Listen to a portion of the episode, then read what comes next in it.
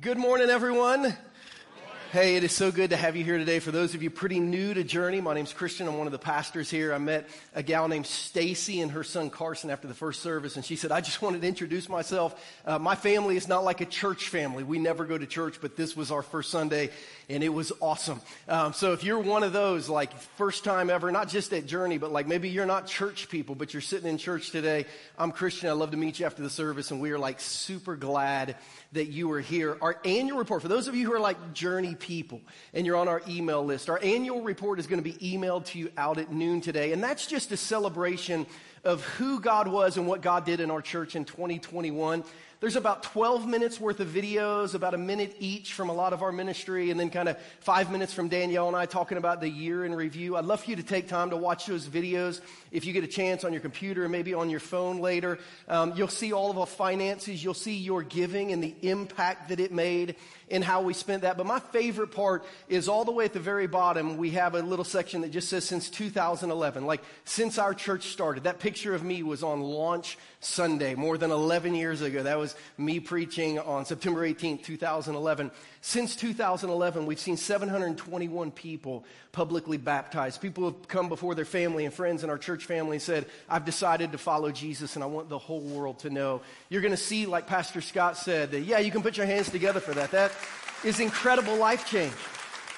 You're going to see that 350 people at our church have gotten a passport and gone on a mission trip, 349 to be exact, to have a life transforming experience on the mission field. Like you heard Pastor Scott say, $2.6 million that we've invested into global missions and community impact, uh, community impact and church planning. Like there are some things that our church has done that if we closed our doors today, if we said, that's a wrap, this is it, it's been a great 11 years, there are some lives that have been changed for eternity because of your giving, because of your faithfulness, because of your serving. So, like our annual report from the bottom of our heart to yours is just to say thank you for your engagement in our church and in our vision and our ministry and all that Jesus is doing. If you have your Bibles today, John chapter 1 is where we're going to hang out in our Bible study time. So, go ahead and maybe grab your notes out of your bulletin so that you can follow along or fire up that Journey Church app so that you can easily follow along there. We're going to end up in John chapter 1, but before we do that, I want to take you back 11 years. 11 years ago this month, I was at a church planting conference in Southern California named Radicalis. It was at a church named Saddleback Church. The pastor there is Rick Warren. He's written the best selling nonfiction, a hardback book in the history of American literature, The Purpose Driven Life, which is kind of 40 days on the purpose of your life and how to walk with God. And about 2,500 church planters from all over the world were gathered to learn about planting a church that would have impact in a community and around the world.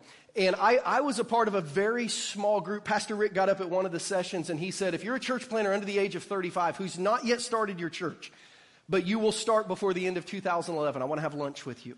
And there were less than 30 of us that kind of fit that little mold. Under the age of 35, we were going to plant within the next 10 months. And he basically sat down with us in a small room and said, I've got 25 years of experience to share with you. What questions do you have? And we got to, for about 90 minutes, just ask questions. And the question that I had is I said, Hey, I'm planning in September. If you were to start all over again, like what would you do planting a church if you were to start this year? And he said, I would do the exact same thing that I did. He said, if you look at Jesus' ministry, he said three, Jesus ministered for a period of about three years and each of those years had kind of a distinct call to them. He said the first time Jesus asked his disciples to follow him, he asked them to just come and see who he was. So he said the whole first year of our church plant was a year of inviting our community to come see who Jesus was to us and who Jesus could be in our community.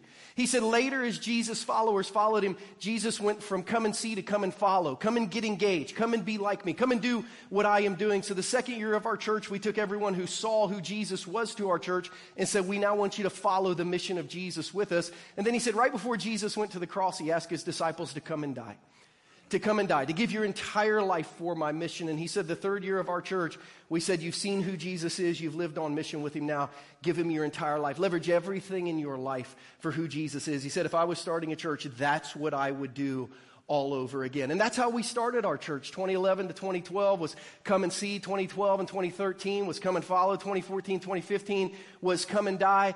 And as we enter decade number two of our church this year, we are going back to plan number one of our church in this new building after five years of doing church that felt like a fire drill. In quick, out quick, some in the morning, some at night, some in person, some on video. It was like, let's reset the whole thing and let's be a church that invites our community in 2022 to come and see who Jesus is to us and who Jesus can be to them.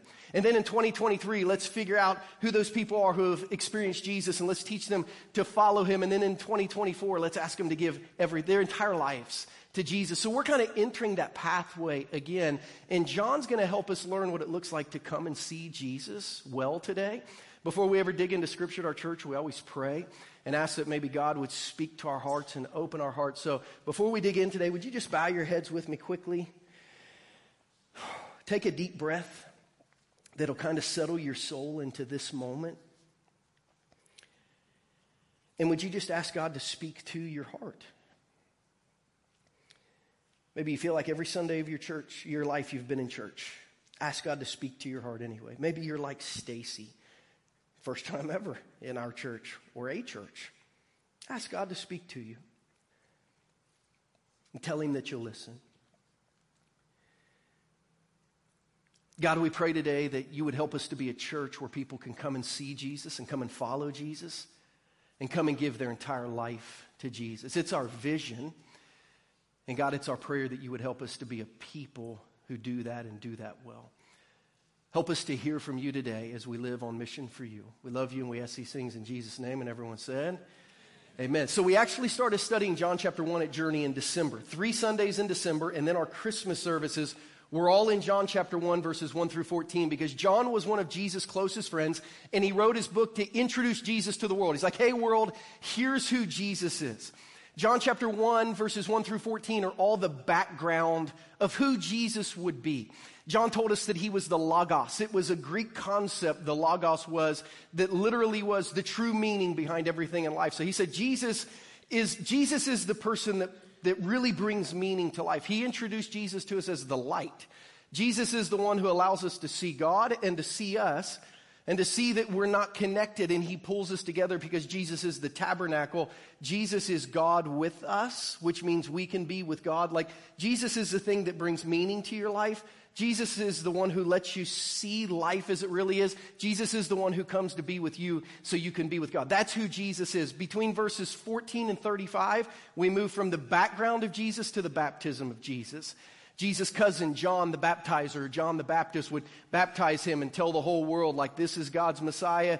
You need to check this guy out. And in verse 35, Jesus would begin his public ministry by inviting some people to come and see what his ministry was all about. That's where we're going to read today, John chapter 1, verses 35 through 42. And here's what it says It says, The next day, John, that's John the baptizer, was there again with two of his disciples.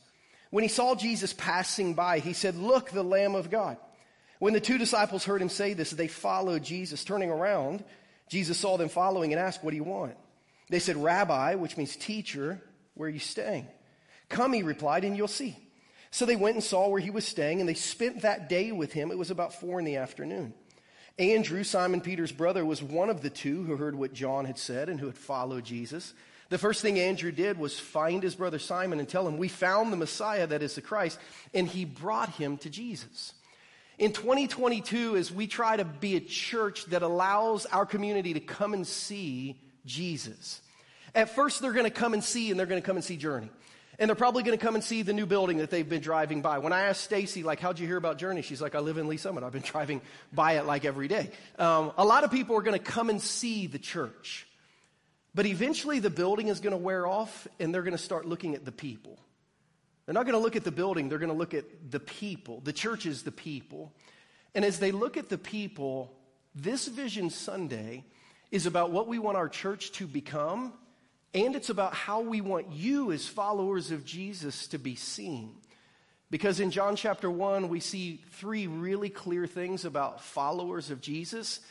And it's my goal in 2022 that the congregation of Journey, the people at Journey, who this is their home, that people come and see Jesus in us in this way. What do we learn? Number one, we learn that followers of Jesus are followers of the ways of Jesus. As our community comes to see what's happening at Journey and they stop looking at the building and they begin to look at us, hopefully they will see us as followers of the ways of Jesus. Somebody say the way. Verse 35 says, The next day John was there again with two of his disciples. When he saw Jesus passing by, he said, Look, the Lamb of God. When the two disciples heard him say this, they followed Jesus. So Christians are people who follow Jesus, but we follow the ways of Jesus. Now, the followers on this day would follow Jesus to a place. On this day, they would follow Jesus to a place. But they were looking for more than a place. They were looking to follow Jesus' way of life. Say, how do you know that? Because they called him rabbi. And a rabbi was not just a teacher 2,000 years ago. A rabbi was not a visiting lecturer at a university. A rabbi was someone who attracted followers who were looking to adopt their entire lifestyle. So if somebody was looking for a rabbi, you were looking for someone whose life you could adopt as your own. You were looking for someone who you would live life exactly like they did. So these followers of Jesus were looking for a way of life, which means Christianity is not just a set of beliefs. It is a way of life. Christianity is a set of beliefs, but it is more than that. It is a way of life. As a matter of fact, in the book of Acts, which is the first generation of the Christian church, six times, noted on your notes and on the screen behind me, the followers of Jesus, this pack of followers that was called a sect, this group of people that followed Jesus, their name for them was the Way, capital W A Y. They referred to Jesus people as a group of people known as the way because the way they live life was different than anyone they had ever seen before. The first generation followers of Christian, Christians were known for the way they live their lives. And it's interesting because as you and I think about our faith, let me ask you a question. When people think about your faith, and they try to identify what they know about your faith. Do they think more about what you believe or how you behave? Because I'm not an anthropologist, I don't study culture for a living, but 25 years of ministry, 44 years of life have told me that most people in our community that maybe have had a negative experience with Jesus people or with people of faith have not necessarily had a negative experience based on what we believe, but on how we behave towards them. And the further they are from God, the worse we behave, the worse we treat them, maybe the worse we believe about them, which is not really the way of Jesus. Because Jesus believed correctly about us that we were in rebellion to God before we met him. Jesus believed correctly about us that we were broken people who were breaking things every day of our life. Jesus believed correctly about us that we were sinners who deserved judgment. That's what he believed, and he was right. But his behavior, his behavior pulled us close to his heart. And I think the world needs more Christians who believe what the Bible says, but behave in the way of Jesus. Amen? Like Jesus people are followers of the ways of Jesus. And that message might not be for everyone in this room, but it's for someone in this room. My college football coach used to call team meetings where he would like yell at the entire team for something that only like six or seven guys had done. And then he'd get to the end of his talk and he would say, at least once a week, he'd get to the end of his talk and he'd say, Now, if the shoe fits, wear it. So, what I said maybe wasn't just for all of you because you believe and you behave in the way of Jesus. But some of you, your belief and your behaviors do not match up. And if the shoe fits, you need to wear it. And you need to step in it and you need to begin to behave the way of Jesus. There's also some insider language here in John chapter 1 that's fascinating if you know it. And if you're an insider, like you you know when you're an insider because you just you just you know what maybe no one else sees or misses. Anybody else here play like games, like family, like board games, like as a family? Any any fam- any gaming people in here? Not like video games, but like like cards and spoons. And so the Newsom arm of our family, like we're game players. When we gather at the holiday, we play games. This year, the game my wife bought for our family was the game Catan, Catan. I don't know what the name was. I was terrible about it. I could never get enough sheep. My son won like, like every time. And he may have cheated, but it's okay. It's like a really, really country uh, monopoly for those of you who have never played it um, like we're game people. And my wife and I are really good at taboo. Like anyone ever played taboo? I love Taboo. It's this, it's this game where you get a little buzzer that you can squeeze in people's face. And I don't know you're supposed to put it in their face, but I always put it in their face. And you get like a card of, of things like you're supposed to describe the word at the top, but you can't say any of the words underneath it. And if you do, that's taboo. And like you, you get buzzed. Danielle and I are great at that game because we've got an insider language. Danielle and I have worked almost every day of our lives together for the last 23 years. We have thousands of shared life experiences. And we got this insider thing going on. Like we're really good at taboo because we've got insider language. There's some insider language in John chapter 1 that's fascinating. And if you know, you know. And if you don't, you missed it. But I have to point it out to you because it's really exciting. Now, before I point it out to you, I want to give you a Bible reading tip because it will set it up. Say, what's the Bible reading tip? Here it is. Anytime you read the Old Testament, you need to be looking for Jesus. And anytime you read about Jesus, you need to be thinking about the Old Testament because that's going to give you some insider language that's going to put the pictures together for you. You say, why do we need to do that? Well, first, because Jesus told us to. In John chapter 5, I love what Jesus said. He's arguing with the Pharisees, and he said, You study the scriptures. He's talking about the Hebrew Bible, our Old Testament, Old Testament scriptures, Genesis to Malachi. He said, You study the scriptures diligently because you think that in them you have eternal life, but they're the scriptures that testify about me. Jesus said, The Old Testament's about me. Like when you look at the Old Testament, you need to look for me. The Old Testament is about me. He would later prove that in a conversation I wish I could have been a part of on the road to Emmaus, this seven mile, probably two or three hour walk with some disciples after his crucifixion, burial, and resurrection. It says, beginning with Moses and the prophets, the Old Testament. He explained to them what was said in all the scriptures about himself. He literally did an Old Testament inductive Bible study and said, Let me show you me through the Old Testament. So, Bible reading tip anytime you're reading the Old Testament, you need to be trying to find Jesus. But anytime you read about Jesus, you need to be thinking about the Old Testament because it'll give you an insider language. Look at John 136. I hope you didn't miss it. If you did, I'm going to point it out because it's awesome. It says, When John the Baptizer saw Jesus passing by, he said, Look, the Lamb of God. You need to circle the words passing by and you need to circle the words Lamb of God because John the Baptizer was not being vague, nor was John the Apostle who was writing the book because 1500 years before this, the Spirit of God had passed by the people of Israel and chosen not to kill all their firstborn children if their houses were covered in the blood of the Lamb. Don't miss what John is doing here.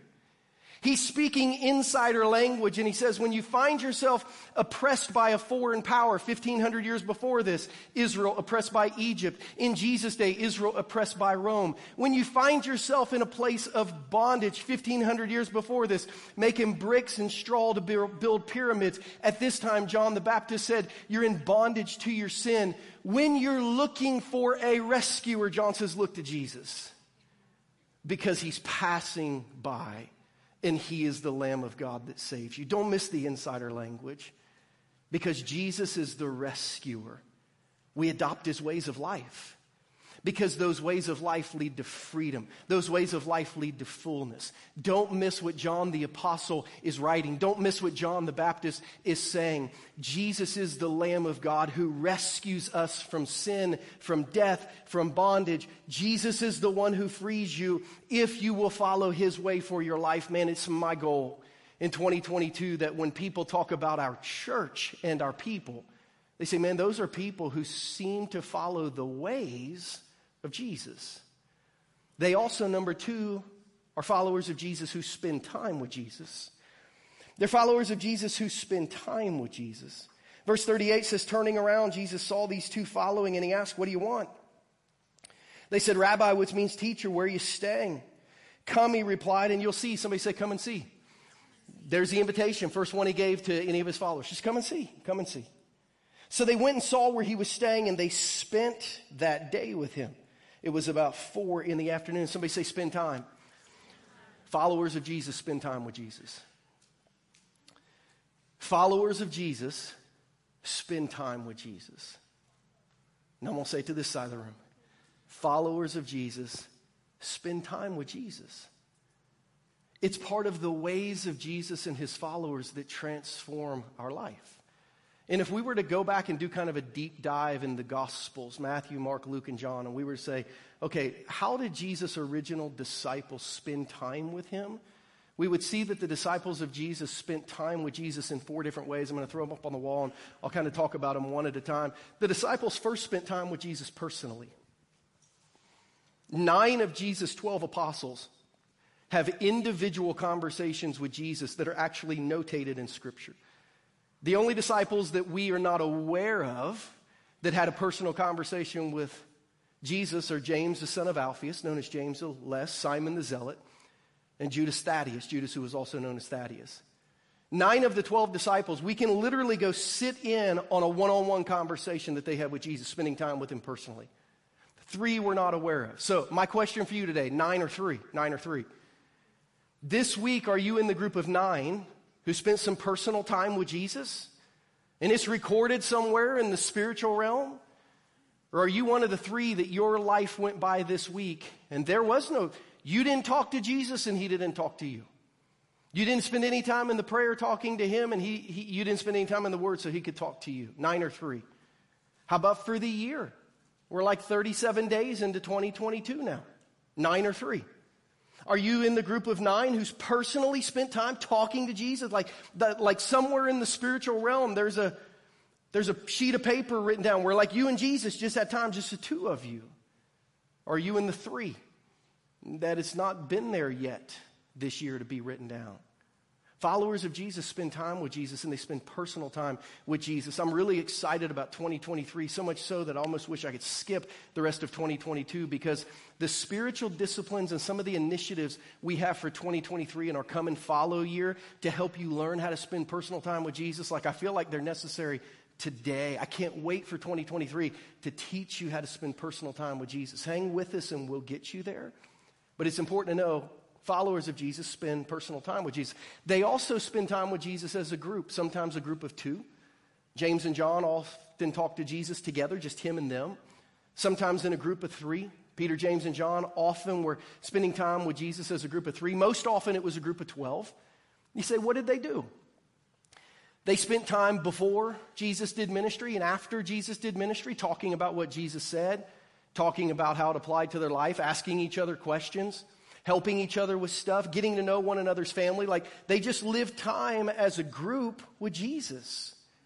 And if you're not in a discipleship group yet, if you're not in a men's group, if you're not in a women's group, if you're not in a followers made or a leaders made group, if you're not a part of a Bible study yet, like followers of Jesus spend time in a group so we can learn from one another. Nowhere in Scripture do we see anyone ever spending time alone. Even Paul, when he's in prison, almost always has someone hanging out with him. Christianity is not a solo sport. So if you don't have your group yet, if you don't know your people, if you don't have that seven to 12 people who you're talking about your faith journey with on a consistent basis. After you leave church today, we've kind of got like a little ministry fair set up. All of our discipleship groups, all of our discipleship tracks are set up in the atrium so that you can find a group of people that you can do spiritual life with. We told our church last week at our spiritual community kickoff, our church is not designed for you to do group life on Sunday morning. It's not how we do it here. Group life is not done in rows, it's done in circles. This is like where we have church, but we do group life like throughout the weeks, morning and evenings in smaller groups. And you're going to have to choose to do that at our church. Say, I don't know anybody yet. Guess what? That's how you get to know people. And Proverbs says you got to be friendly to make friends. So let it start with you and go dig in. Followers of Jesus spend time as a group. Followers of Jesus, number three, also spend time in the congregation. So, what does that mean? In a large crowd that's, that was listening to the teaching of Jesus. And this, this is experiencing a little tension. About 15 years ago, um, I, was, I was held in China for about two hours without my passport. Pretty freaky experience. I'd been in Beijing for a week, meeting with some missionary leaders of the underground church in China.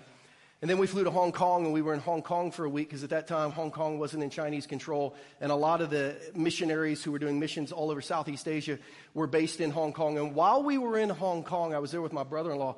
Somebody told us there's, a, like, there's like this Chinese outlet mall right across the border, a one hour train ride from Hong Kong. Um, where you can get like Nike tennis shoes and Coach purses for like three dollars. So like if y'all haven't gone shopping yet, now you and I both know that they're fake, but if they're good fakes, it's worth three bucks. So it's like we're going to take the train to Shenzhen and we're, we're going to get some, we're going to get some knockoff Nikes and Coach purses. So we got on the train, we went, we got the passport control, and they kind of took our passports and they looked at us and they immediately put us in detention together and they kept our passports. And I remember looking at each other thinking, this is probably not good. Like we are without our cell phones, without our passports, in a, like in Chinese detention right now. Like I hope Dennis Rodman will come and help us. And I know that's North Korea. I'm just making sure you're paying attention. Like it's like we're in trouble here. After two hours, they finally came back. They gave us back our passport. What had happened was this you have to get a visa to apply to go into the country of China. We had a one use visa that we had already used up for our week in Beijing. We didn't know this at the time. And they said, You've already been in China once. You cannot come again without permission. And they gave us our passports and they said, like, you need to go back. Like, how do, how do we know you're not spies? We're like, whoa, we're not spies. We're just cheap. Like, we just want some $3 Nikes and coach purses. And it's like, you need to leave. And it's like, we will, sayonara. I know that's Japanese. I'm just making sure you're paying attention. Like, it was a, it was a bad day. It was a bad day. We just wanted some, like, knockoff stuff the congregation in America now has a knockoff version. Because in 2020, the whole world for the first time went online for church. And the congregation became something that we watched by ourselves rather than something we participated in. And there are some people who are still wearing the knockoff congregation because you've not chosen to come back. It's fascinating in the church world right now. The, the discussion going on globally. There are churches across the world and across the country who've done digital ministry, live streaming for years, who have shut it off and don't offer it to their church anymore. They're like, too many people are choosing to do church at home rather than in the congregation, so we're not even going to let them. We just, we turn off, the, they just turn off the cameras. They can watch it Monday at 8 a.m., but the only thing we do on Sunday is gather in person. Like it's in person or it's not at all. Now, we've not made that decision because we think our online ministry can enhance participation and connection to our church when you can't be here. Like, I've got sick friends today at home watching church because they can't be here. We don't want to turn off the cameras, we want to enhance their experience. We've got businessmen who are traveling right now and businesswomen with their families who they're out of town. Like their only connection to Journey today is like is online. So we're like we're not going we're not going to turn off the cameras for them. My mom watches like every morning at 8:45 before she goes to her congregation. If I shut off the cameras, like she she would have my hide. It's like you better stream so I can watch my boy preach before I go to church. So like I waved to mom and said hi to her, and she was so happy. After church, she texted me and was like, "Thank you so much for acknowledging me." And it's like, of course, mom, every day. Um, like like love you. Uh, like we're not we're not we're not planning to shut off. Like we have kids that play sports. We don't want your kids to all quit their sports. We want you, when you're out of town with your kids, to be able to, to watch church. We want you, if you have a lake house, to be able to go to the lake and stay connected. Like, we think online ministry can be a tremendous enhancement to be engaged in church when you're super, super busy. But listen, when it becomes a replacement, and you're just sitting at home because it's easier, and you didn't have to get dressed, and you didn't have to get the kids dressed, and you didn't have to drive anywhere, that becomes a little bit of a knockoff congregation. And on the outside, it might look the same, but when you get up close, that's never the way that Jesus designed the congregation to work on the first day of the week. Now, as long as we can track in Scripture, people have been struggling to get to church. In Hebrews 10:25, the author of Hebrews said this to the people of the early church. Like, listen, don't give up meeting together. Some are in the habit of doing like some of y'all quit coming to church. Don't do that but encourage one another, and all the more as you see the day approaching. It's like, listen, one of the primary reasons we congregate together is not to hear the message and sing the songs, but to see one another and encourage one another. So I got some congregation questions for those of you who only watch online because it's easier. And I'm not talking about because you're busy, I'm talking about because you think it's more convenient. You've just grown accustomed to it. Let me give you two congregation questions. If this is the purpose of the congregation, who encourages you while you watch online and you sit by yourself? Say, I don't need any encouragement. I'm having a good week. Good for you. Then who are you encouraging? Like scripture says, like do the congregation thing because some days you need to encourage people and some days people need to encourage you. More people are suffering from addiction right now in the United States than any other time in history. And they said there are two pillars of addiction and recovery that almost every person who is addicted or recovering has. Almost every person who is addicted has the pillar of isolation. Addiction is anchored to isolation. And almost everyone who makes it in recovery has connection to community. They are anchored to other people. Followers of Jesus spend time in the congregation. And listen, if you've been watching online for two years, I love you. If you're not healthy, join us online. If you're traveling, join us online. If kids are playing sports, join us online. But if you are using this for replacement church, come to church. My challenge to you, Journey, there are 10 Sundays between today and Easter Sunday. My challenge for you is that you'd be here in person for seven of them. Get out of bed, get your kids dressed, get to church, live in the congregation. Amen? Now, those in the room, for those of you watching online, those in the room said amen because we believe it and we want you to be a part of it. We want to encourage you and, and we need you to encourage us. So, followers of Jesus spend time in the congregation. And they also spend time serving Jesus. So you got to ask yourself when it comes to your faith walk are you in the audience or in the army? You here for the message or for the mission? Because followers of Jesus spend time serving Jesus. And if you say, like, I, I'm willing, I don't even know where to start, go to the Connection Center right after church and say, Christian said, I need to serve. Where do I serve? They'll help you. Go to Growth Track. Start going to Growth Track. Come to the 845 service. You can go to Growth Track. By the end of February, you'll not only know where to serve, you'll know what you're good at and what you like and how you can do that at our church. We'll help you.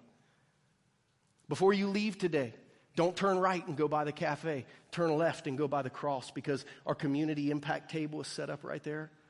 And man, every family at Journey ought to be serving Jesus in our community together. If nothing else, grab every flyer that they have on that community impact table to figure out how you can serve in our city in a way that followers of Jesus serve. They serve together. At least go grab the information and figure out between now and December 31. You got a lot of life left this year, how you can serve.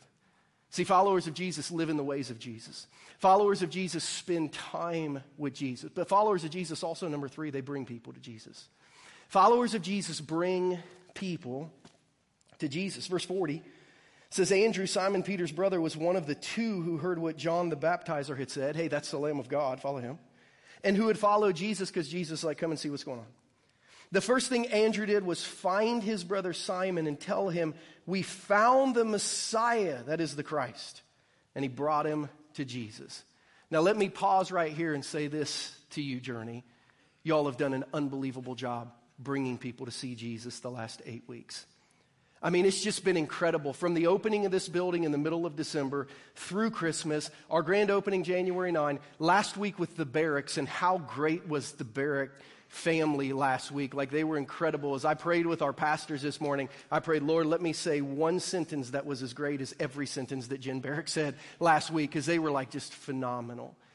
You all have done an unbelievable job. I would give you an A plus as a congregation for bringing people to come and see what's going on at Journey. It's been unbelievable. Do you know that we've had more than 100 visiting families turn in a connection card, which means our church has given more than $1,000 to the Hope Center in downtown Kansas City doing discipleship and leadership development just in January, just because you brought your friends.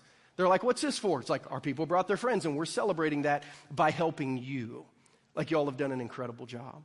Our next Come and See Sunday is March 6th with Clayton King one of the greatest speakers, I believe, on planet Earth. I've asked him very specifically to teach on his new book. It's called Reborn, and here's why.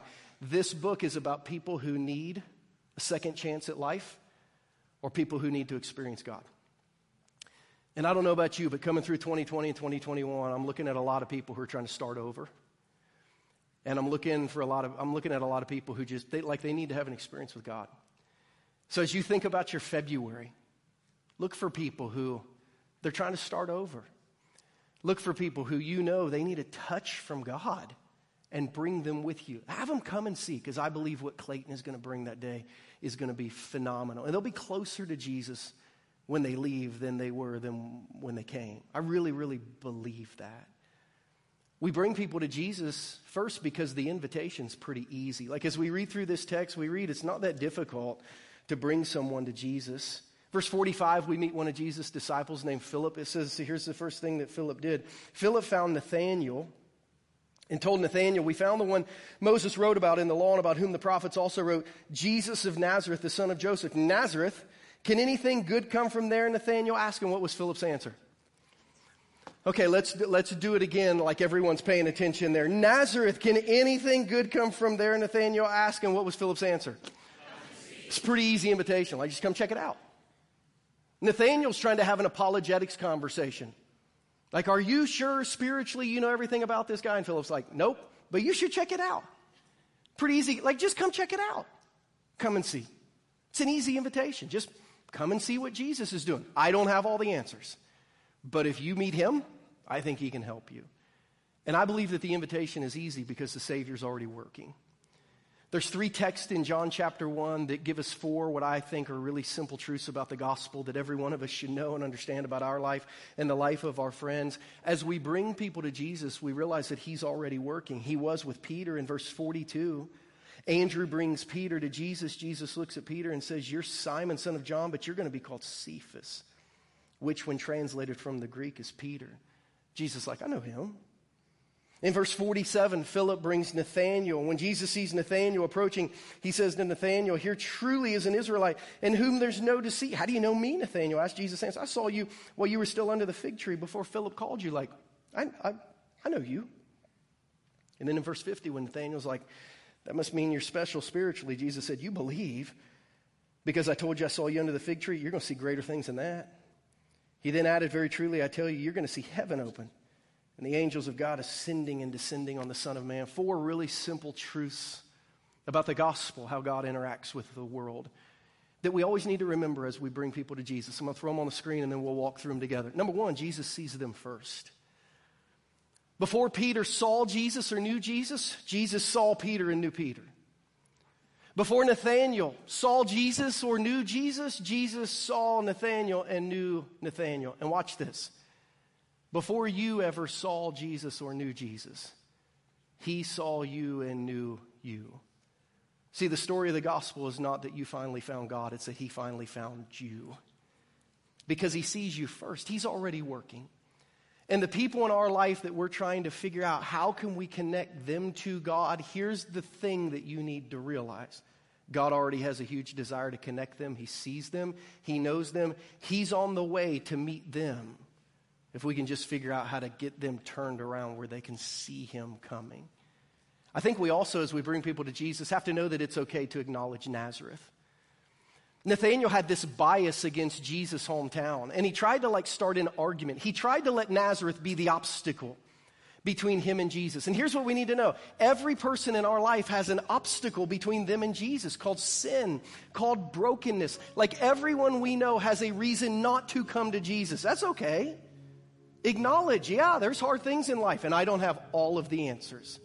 I acknowledge you had a bad experience with the church. I acknowledge you had a terrible experience in life. I acknowledge that you've been taught things that aren't good. I acknowledge you had a Christian treat you terribly. I acknowledge you worked for a Christian company that treated you worse than any company. Like, I acknowledge you're Nazareth. I see it. I see it and it's messed up and I don't have the answers. But I believe Jesus sees it. And he knows it's messed up and he does have the answer. So, like, let's go talk to him. Because number three, Jesus sees their needs and he sees their potential before they even see him. Andrew's like, hey, Jesus, this is my brother. And Jesus like, I know your brother. And I know his potential. He's going to have an unbelievable opportunity to be a tremendous leader once he gets his heart and his life right. Philip brought Nathaniel. He's like, Jesus is my friend Nathaniel. Jesus is like, I know him. I know he's wrestling through some things. I know he needs God to show up in his life. I'm going to do that for him. Jesus sees the needs of the people in your life who you want to see Jesus. He sees their potential. He wants to call them into his mission because he's the gateway to heaven. I love what Jesus says here. A little more insider language. Nathaniel's like, It's unbelievable that you know my story. And Jesus is like, Dude, you're going to see more than that you're going to see the angels ascending and descending. Insider language, Genesis 28 16. Abraham's grandson Jacob falls asleep, has a dream that the angels of heaven are descending up and down towards him on a ladder. And he's like, This is the gateway to heaven. Jesus is like, No, no, no. I am the gateway to heaven. I am the gateway to heaven. And watch this. Jesus says, You don't hang out with me so that one day you'll get to heaven. You hang out with me so that today heaven gets to you. Amen? Like, you see that? Like, when we're with Jesus, we are at the gateway of heaven. And Jesus is like, you don't have to wait till this thing's all over to experience a connection with God. You can have it right now through me. And what we have to remember as a congregation is these four truths are true about us first. You're here because Jesus saw you, He pursued you, and He called you. He overcame whatever Nazareth was in your life, and if you have another one today, He'll overcome that one too. He sees your needs and he desires through his congregation and through his people, through his spirit to meet those needs. He also sees your potential, which is why he wants to call you out to serve him so you can be impactful for him. And he wants you to spend time with him because when you spend time with him, you spend time in heaven. Jesus said, Pray that my kingdom comes on earth as it is in heaven. Every, every time we spend time with Jesus, we're spending time in heaven spiritually. So, our year this year is about people coming and seeing Jesus. This is true about us and it's true about our friends. We just have to get them to come and see what we already know to be true about the gospel the simple truths of God's pursuit of us and our hearts and our lives and our impact to heal us and to use us. So invite them to come and see. Come and see the new building. Come and see the kids' ministry. Come and see our student ministry. Come and see our impact center and how we're serving our community. Come and see this big cross we put right in the middle of like the walkway. Come and see how big the word Jesus is on our wall. It's great. Like whatever it takes, get them to come and see because if they come and see Jesus as Savior with their eyes and with their heart, it will change everything. And I don't know about you, but every now and then I look at the world and think, I think everything needs to change. I think everything needs to change. Three things that we discussed today following in the way of Jesus, spending time with Jesus, bringing people to Jesus. Which one of those, when you heard it, did the Holy Spirit say, You have to work on that one this year? You believe, you don't behave. Like you get to church, but you don't spend time personally. You spend time personally, but you never come to congregation. Like, what's the Spirit of God been saying to you? That person, they'll never get over their Nazareth. I can never invite them. Like, what's God said to you? And what are you going to do about that? We're going to end our service different today because this is the new way we're going to begin to end our service. One of the reasons we built this room the way that we did is for those of you who are a little old fashioned and grew up in church like I did, every Sunday there was time not just to hear the message, but to receive it kind of meditate on it a little bit through prayer. Some of you grew up in churches with altars where you could come down and pray. And we built this room because we feel like we do church too fast. And like at the final amen, people literally are already on their phones before they get to their car. And like there's no time to just like let the message saturate. And there's not a ton of time for spiritual care either. And some of you walked in today, and what you need from our church this morning is not a sermon, you need a hug. So as we move into 2022, we're going to change the way we in church every Sunday starting today. It's going to be awkward at first for some of you, you've never done it but then we'll settle in and hopefully it'll allow what God has spoken to us to dig a little deeper. Located around the room are communion stations. So, one of the things we're going to allow you to do after a message, we're going to have kind of a soft song, and we're going to have three to five minutes of reflection time. Not singing time, not standing time, just you spending time with God saying, Here's what I heard. What am I going to do about that? So, over here, you'll see a communion table here. For those in the front, there's a communion table here. For those kind of in the middle sections, there's a communion table right over here. There's one here, there's one there. If you and your family would like to take communion together, you by yourself, when this song starts, we're just going to invite you to get up, move towards a communion station, get that two in one packet. Just go back to your seat. And every Sunday, have the opportunity to thank Jesus again for his death and burial and resurrection. Tell him what you heard from him and ask him to let it sink in. We're also going to have our spiritual care team up here. And we're going to invite those of you who are in the room today who need someone to pray for you, to pray with you, to come up and pray with one of our spiritual care team members. We'll have some of our college interns in here, so like if you're a college girl, you don't have to come pray with an old man. Not that that would be weird, but it might be a little weird. So like like we'll have our youth people, we'll have some couples, we'll have some men, we'll have some women. At the 8:30 service at 8:30, 8:40, what time's our service? 8:45. Our 8:45 service started a little slow. But by the time we ended, a dozen spiritual care team members, right here, our spiritual care team members huddled around a woman who just got diagnosed with cancer. And her family and her small group huddled around her. Right here, our spiritual care team members praying for a young family who just learned that their four month old may be blind. Something's going on and they can't connect the dots. Over here, our student team praying with one of our students a group of students. On the far end over here, one of our businessmen who's got some things going on in his business that he needs prayer for, down on his knees with his wife, and one of our pastors praying for wisdom in his business, and one of their daughters who has to have surgery later this week. On this end, one of our young dads making a business transition, praying for family. It took a little while, but there were people who were like, I need a lot from church today. What I really need is someone to just kind of share my burden with and pray. So we're going to change the way we do church because we think we can do it better. And we ask God to give us a room like this so we could do that. So I'm going to ask our band to come to the stage if they're not already here yet. They're going to kind of real softly begin to play. I'll say a prayer, and when I say amen, if you want to grab communion for your time with Jesus, you can just go get it and go back to your seat. Spiritual care team members, come on up. If you're, if you're in the room and you're one of my spiritual care team members, just come up and stand right here. If you'd like to pray with someone, or you need someone to pray with you, if you need to share a burden, just come up. And we'd be so honored to pray with you. And if you say, it's a little weird, I'm going to need to watch it a few just watch it a few times.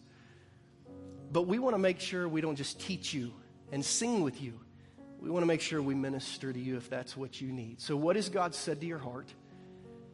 Spend a couple minutes thinking about that before we race off. The week will be ready for us when we get there. So, let's spend a few moments just in quietness before the Lord with communion if you want to do it that way. Maybe just in your seat praying, maybe praying with someone. And then when everyone has kind of finished their prayer time, in just a few minutes, we'll have everyone stand, we'll sing a worship chorus, and then we'll dismiss. God, be with us as we let what you've spoken to us settle into our soul through a time of reflection and prayer. Be with us in these moments, Jesus. We ask this in your name. Amen. You can go to the communion stations if you want. If you need prayer, please come up and let us know. And I'll be back in just a few minutes to dismiss us after our prayer time.